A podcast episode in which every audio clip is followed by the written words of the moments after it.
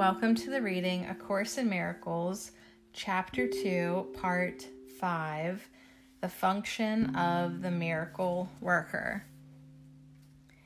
Before miracle workers are ready to undertake their function in this world, it is essential that they fully understand the fear of release. Otherwise, they may unwittingly foster the belief that release is imprisonment, a belief that is already very prevalent. This misconception arises in turn from the belief that harm can be limited to the body. That is because of the underlying fear that the mind can hurt itself. None of these errors is meaningful because the miscreations of the mind do not really exist. This recognition is a far better protective device than any form of level confusion because it introduces correction at the level of the error. It is essential to remember that only the mind can create and that correction belongs at the thought level. To amplify an earlier statement, Spirit is already perfect and therefore does not require correction. The body does not exist except as a learning device for the mind. This learning device is not subject to errors of its own because it cannot create. It is obvious then that inducing the mind to give up its miscreations is the only application of creative ability that is truly meaningful. Magic is the mindless or the miscreative use of mind. Physical medications are forms of spells, but if you are afraid to use the mind to heal, you should not attempt to do so. The very fact that you are afraid makes your mind vulnerable to miscreation. You are therefore likely to misunderstand any healing that might occur. And because egocentricity and fear usually occur together, you may be unable to accept the real source of the healing. Under these conditions, it is safer for you to rely temporarily on physical healing devices because you cannot misperceive them as your own creations. As long as your sense of vulnerability persists, you should not attempt to perform miracles. I have already said that miracles are expressions of miracle mindedness. And miracle mindedness means right mindedness. The right minded neither exalt nor depreciate the mind of the miracle worker or the miracle receiver. However, as a correction, the miracle need not await the right mindedness of the receiver. In fact, its purpose is to restore him to his right mind. It is essential, however, that the miracle worker be in his right mind, however briefly, or he will be unable to reestablish right mindedness in someone else. The healer who relies on his own readiness is endangering his understanding. You are perfectly safe as long as you are completely unconcerned about your readiness, but maintain a consistent trust in mine. If your miracle working inclinations are not functioning properly, it is always because fear has introduced on your right mindedness and has turned it upside down.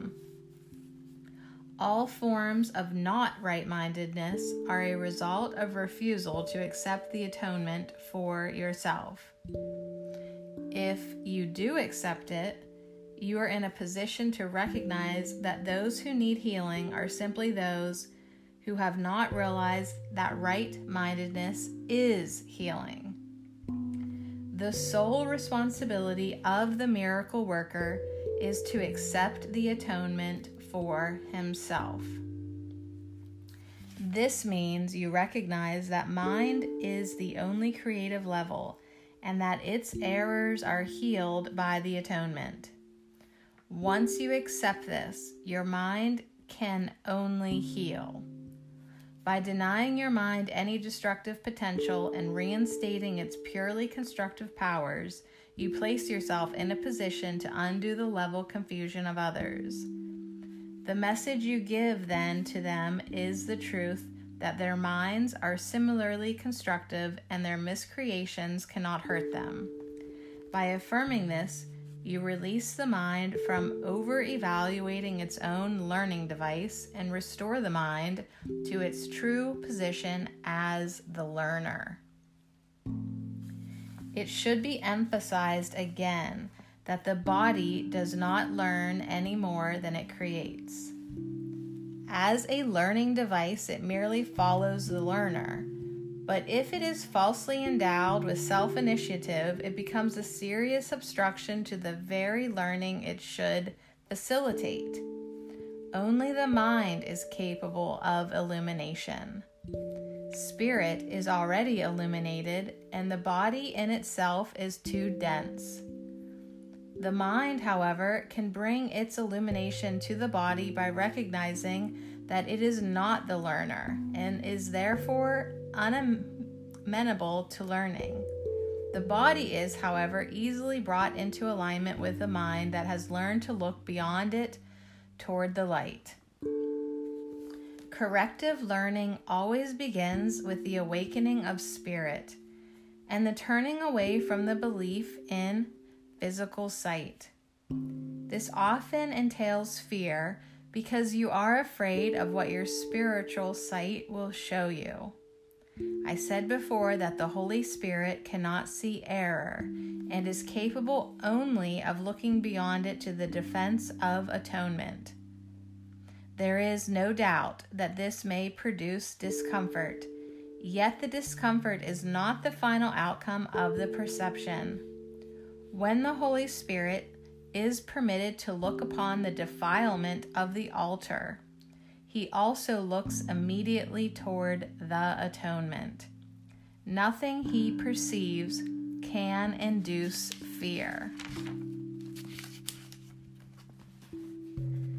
Everything that results from spiritual awareness is merely channelized toward correction.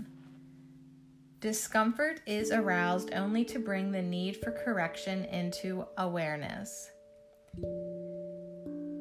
The fear of healing arises in the end from an unwillingness to accept unequivocally that healing is necessary. What the physical eye sees is not corrective, nor can error be corrected by any device that can be seen physically.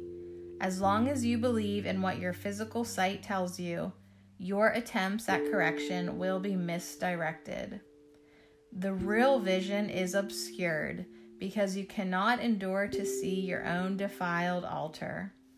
But since the altar has been defiled, your state becomes doubly dangerous unless it is perceived. Healing is an ability that developed after the separation, before which it was unnecessary. Like all aspects of the belief in space and time, it is temporary. However, as long as time persists, healing is needed as a means of protection. This is because healing rests on charity and charity is a way of perceiving the perfection of another, even if you cannot perceive it in yourself. Most of the loftier concepts of which you are capable now are time dependent. Charity is really a weaker reflection of a much more powerful love encompassment that is far beyond any form of charity you can conceive of as yet. Charity is essential to right mindedness in the limited sense in which it can now be attained. Charity is a way of looking at another as if he had already gone far beyond his actual accomplishments in time. Since his own thinking is faulty, he cannot see the atonement for himself, or he would have no need of charity. The charity that is accorded him is both an acknowledgement that he needs help and a recognition that he will accept it. Both of these perceptions clearly imply their dependence on time, making it apparent that charity still lies within the limitations of this world. I said before that only revelation transcends time. The miracle, as an expression of charity, can only shorten it. It must be understood, however, that whenever you offer a miracle to another, you are shortening the suffering of both of you. This corrects retroactively as well as progressively.